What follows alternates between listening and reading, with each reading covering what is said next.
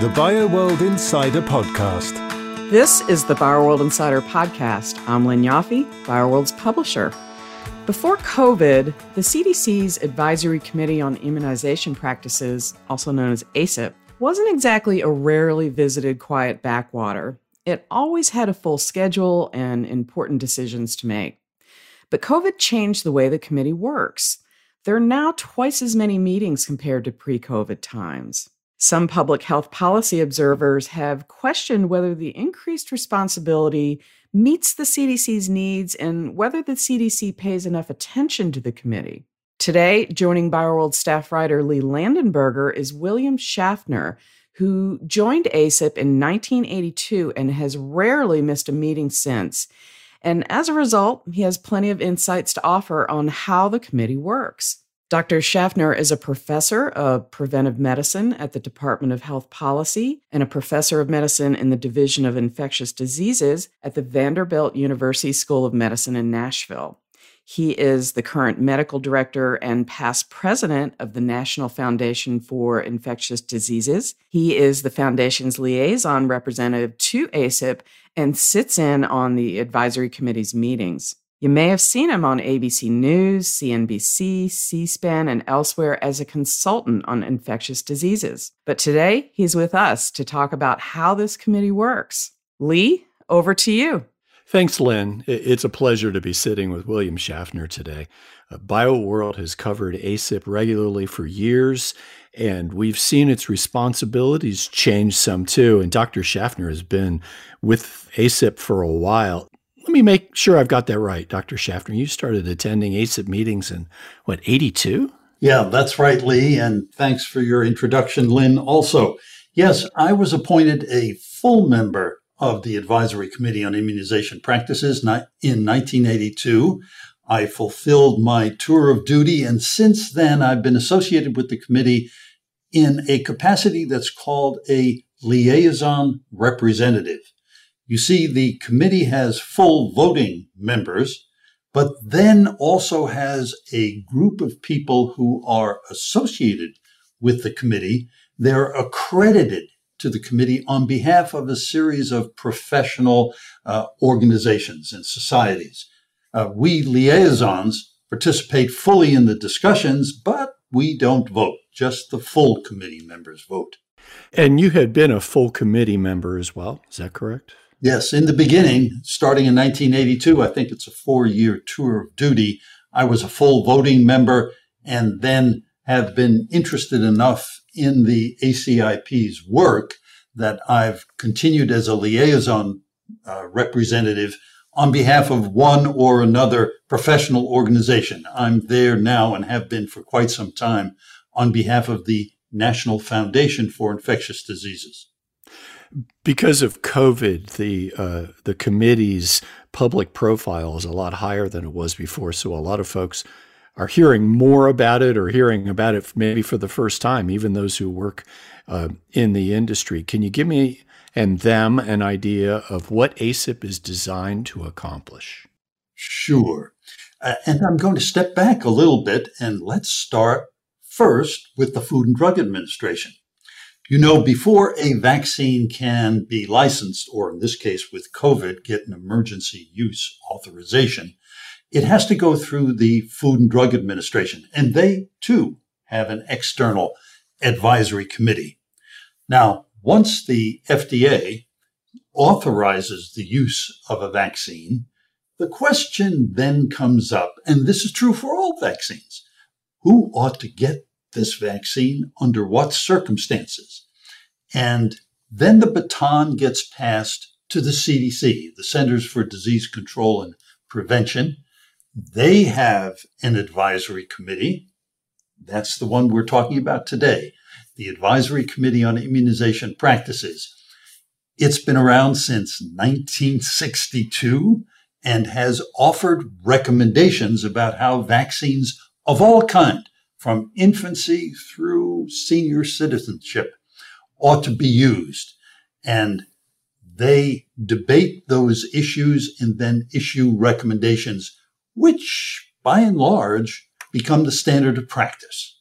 The pandemic probably changed some things at ACIP. They meet a lot more frequently than they used to. We said twice as much. It's maybe even more than that, isn't it? With COVID, there's just been an avalanche of specially called meetings. Both of the work groups, the COVID vaccine work group meets weekly for two hours or two and a half hours discussing COVID vaccine issues. There's a separate work group that just deals with COVID vaccine safety issues. And the full committee has had more specially called meetings than, well, I've just lost count. There have been a whole slew of them dealing with these issues as the issues come up and have evolved during this very intense period, obviously in response to the pandemic and the gathering information about the vaccines. I'm fascinated by the, what the uh, voting members get to see because these work groups that you mentioned meet behind the scenes before the meetings start for, for weeks or whatever in advance and they're crunching data and they're making decisions. And then they're giving this this data to the to the committee for its recommendations. Are the committee members seeing that data right on the spot there as it goes out or do they get it in advance so that they can think about it and come up with questions? Well it depends on the uh, committee members. There are 15 members. You have to have each work group chaired by a full committee member, and there are usually other committee members who are on that work groups. So those people have seen all the data and been privy to all the discussions within the work groups before they're presented to the full committee. Obviously, there are other committee members who are members of other work groups. During COVID, the usual work of the ACIP has to continue. And so there's an enormous amount of work to be done. Uh, a couple of other things should be said. The full committee members, as well as the liaisons, must adhere to a rather rigid set of conflict of interest rules that the CDC has set down. So uh, the members, for example, uh, may not participate in any kinds of grants and vaccine trials uh, related to topics that are under discussion. And even we liaisons have what we can do uh, substantially restricted. The other thing we should note is that the ACIP meetings, the full meetings, are a model of transparency. Every person in the United States can tune in via the internet, watch the full committee meetings from beginning to end, look at the data just as the committee members do, hear those discussions, and figure out what are the um, issues that have come to the attention of the committee members and that they're questioning people about. So that's wonderful. And during each meeting, each meeting, time is set aside for public comment if you wish to make a comment about any aspect of the committee's activities, uh, you can apply. There are usually more applications than there's time. And so, on a random basis, uh, applicants are chosen to make their public comments. So, uh, the committee operates and has for years and years as a model of openness and transparency. And it seems to be successful despite this ramped up schedule and an, and an, and an avalanche of data. I, I, wanted to ask you what, what your thoughts about the CDC's needs since the pandemic began. They've probably increased. And I'm curious, since the ACIP uh, workload has increased, um, are, are both their needs being met and do both serve the public well? The needs of the CDC have been, in my view, exceedingly well served by the dedication of not only the CDC staff, which keep this committee working, they function as the secretariat. They do all the administrative work, making sure that the meetings take place, etc., as well as all of the external members and liaisons, which uh, I mean, they have at often very short notice, I can speak for myself, have had to reorganize their schedule because the ACIP or one of its work groups has called a meeting and we'll change what other things we've had on our calendars in order to fulfill our obligations to the ACIP.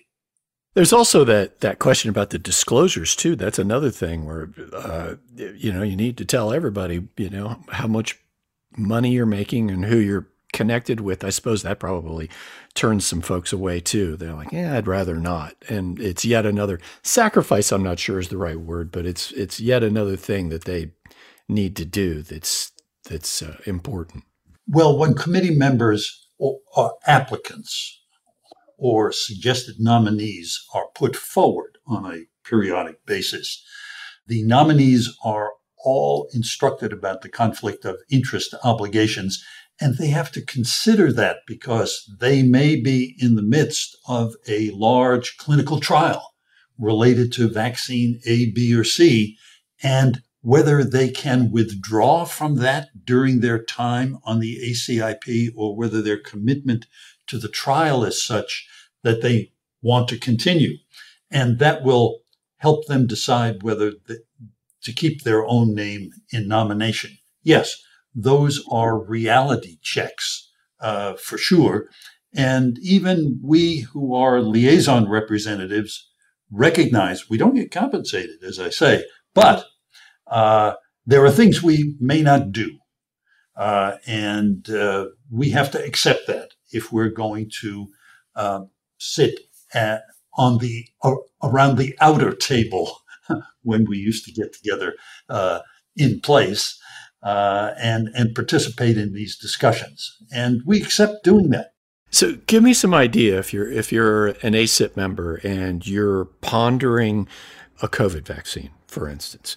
The data comes from work groups, and I think the data also comes from the vaccine developer. Is that right? And then give me an idea of how so the work group takes the data and then makes a conclusion and then passes it along to the committee. What happens then? So the work group, first of all, will consider the uh, the epidemiologic and clinical characteristics of the disease that is, is intended to be prevented. Uh, for example, um, one of the one of the issues before the ACIP at the present time is whether vaccines ought to be given to children of various ages. So the epidemiology of this disease, the occurrence of COVID in children and its severity will be assessed first. What is it we're trying to prevent? Is this a public health problem of importance? Uh, then we'll look at the vaccine and we will receive all of the information and perhaps more, if more has been developed, that was presented to the Food and Drug Administration everything regarding how this vaccine works, both at the laboratory bench, in animal models, in early and the larger clinical trials. We will pay attention to effectiveness. How well does the vaccine work? What can we anticipate telling the general public? And of equal importance, and sometimes overlooked, is safety. How safe are these vaccines? What sort of immediate and local reaction, sore arm, redness around the injection site, and other potential rarer but nonetheless severe adverse events might be associated with these vaccines? That's discussed. And then a whole series of subsidiary issues. What's the cost benefit analysis? What's the feasibility? Can we implement a vaccine recommendation in a practical fashion? We live in the real world. This is not a theoretical exercise. What will be the acceptability on the part of healthcare providers in administering the vaccine and also the patients or their parents who have to get either themselves or their children vaccinated? And there's a structured way that the ACIP evaluates the quality of the evidence, how strong is the evidence, and then they go through an evidence to recommendations framework. They do this in a very careful, thorough fashion each time. So you have an open structure that I think even lay people who are listening carefully, you have to attend to this, but you can listen carefully and you can understand how it is that the committee membership uh, assesses the quality of the evidence and the need for the vaccine, its effectiveness and safety as they come to their conclusion, making recommendations as to who and when they ought to get vaccinated. Does the committee always, the ADCOM always get the complete data that it needs to offer guidance to the director?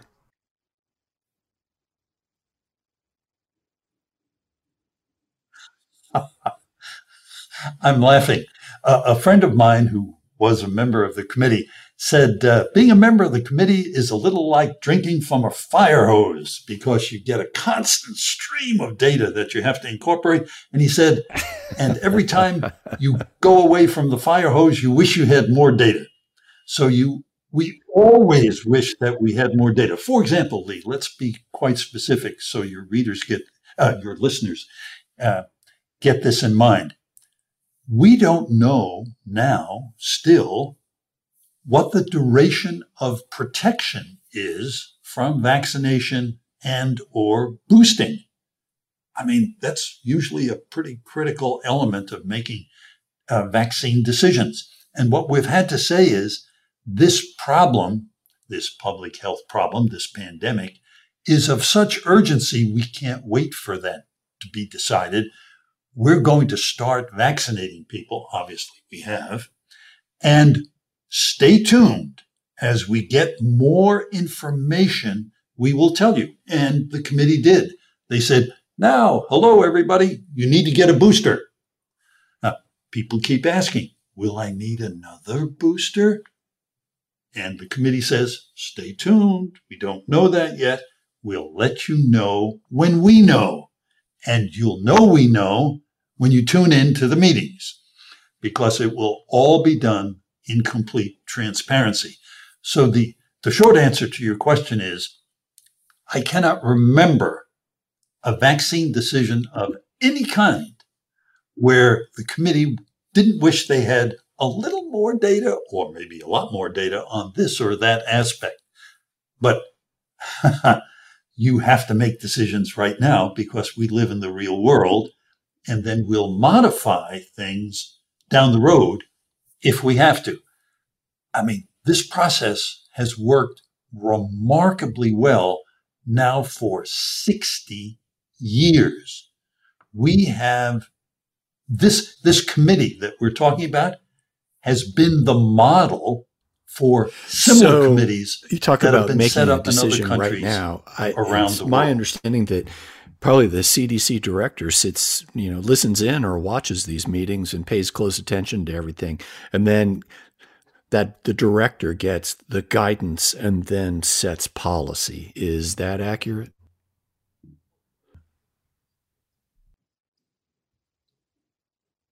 Uh, close. It is an advisory committee, and we are advisory to the director of the CDC.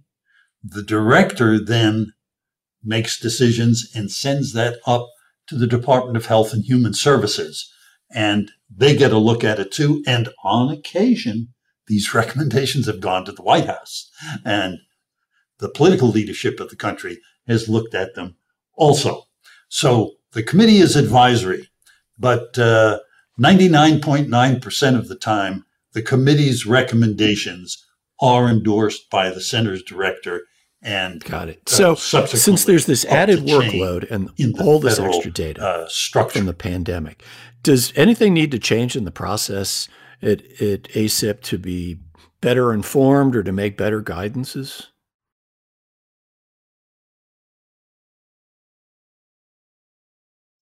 Well, there have been lots of discussions from time to time, depending upon even the routine workload of the committee um, you know, public health has focused very traditionally over decades and decades on maternal and child health.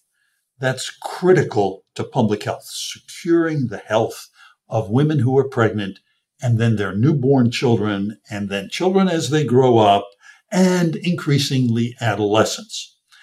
Now, more and more vaccines are being developed that are focused uh, not so much on the pediatric population, but on the adult population.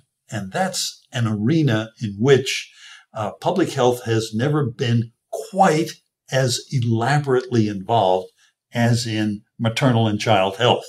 And so the committee is working in the adult immunization space, if you will, uh, and is is getting more and more sure-footed as it does that. But we who are uh, internists uh, and and associated with the committee um, still have some suggestions about how the committee could function even better uh, in that in that context. Uh, that's perhaps a subject for another discussion uh, because we as a society haven't committed to providing resources for adult immunization the same way we have provided resources for pediatric and maternal uh, vaccination. So some of the some of the difficulties that the ACIP has had relate to so those financing are pandemic related problems who's paying that for the vaccine right and now. who's paying for the administration fee. Uh, we, we, we don't see those. And that's because the United States government has paid for all the vaccine. So that issue disappears. And that makes it a much more comfortable issue for the ACIP uh, to make That's the last of my questions, Dr. really. Was there something that we didn't spectrum. mention or you think needs a little more elaboration?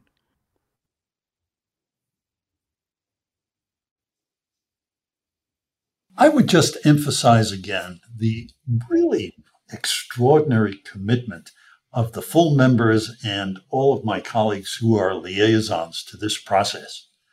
You know, it's not very often that in a public policy arena, a group of people who are well intentioned and extremely experienced will get together, have a free and, as I said, completely open discussion about what the issues are, then come together, come together, compromising on a set of recommendations that are designed to work.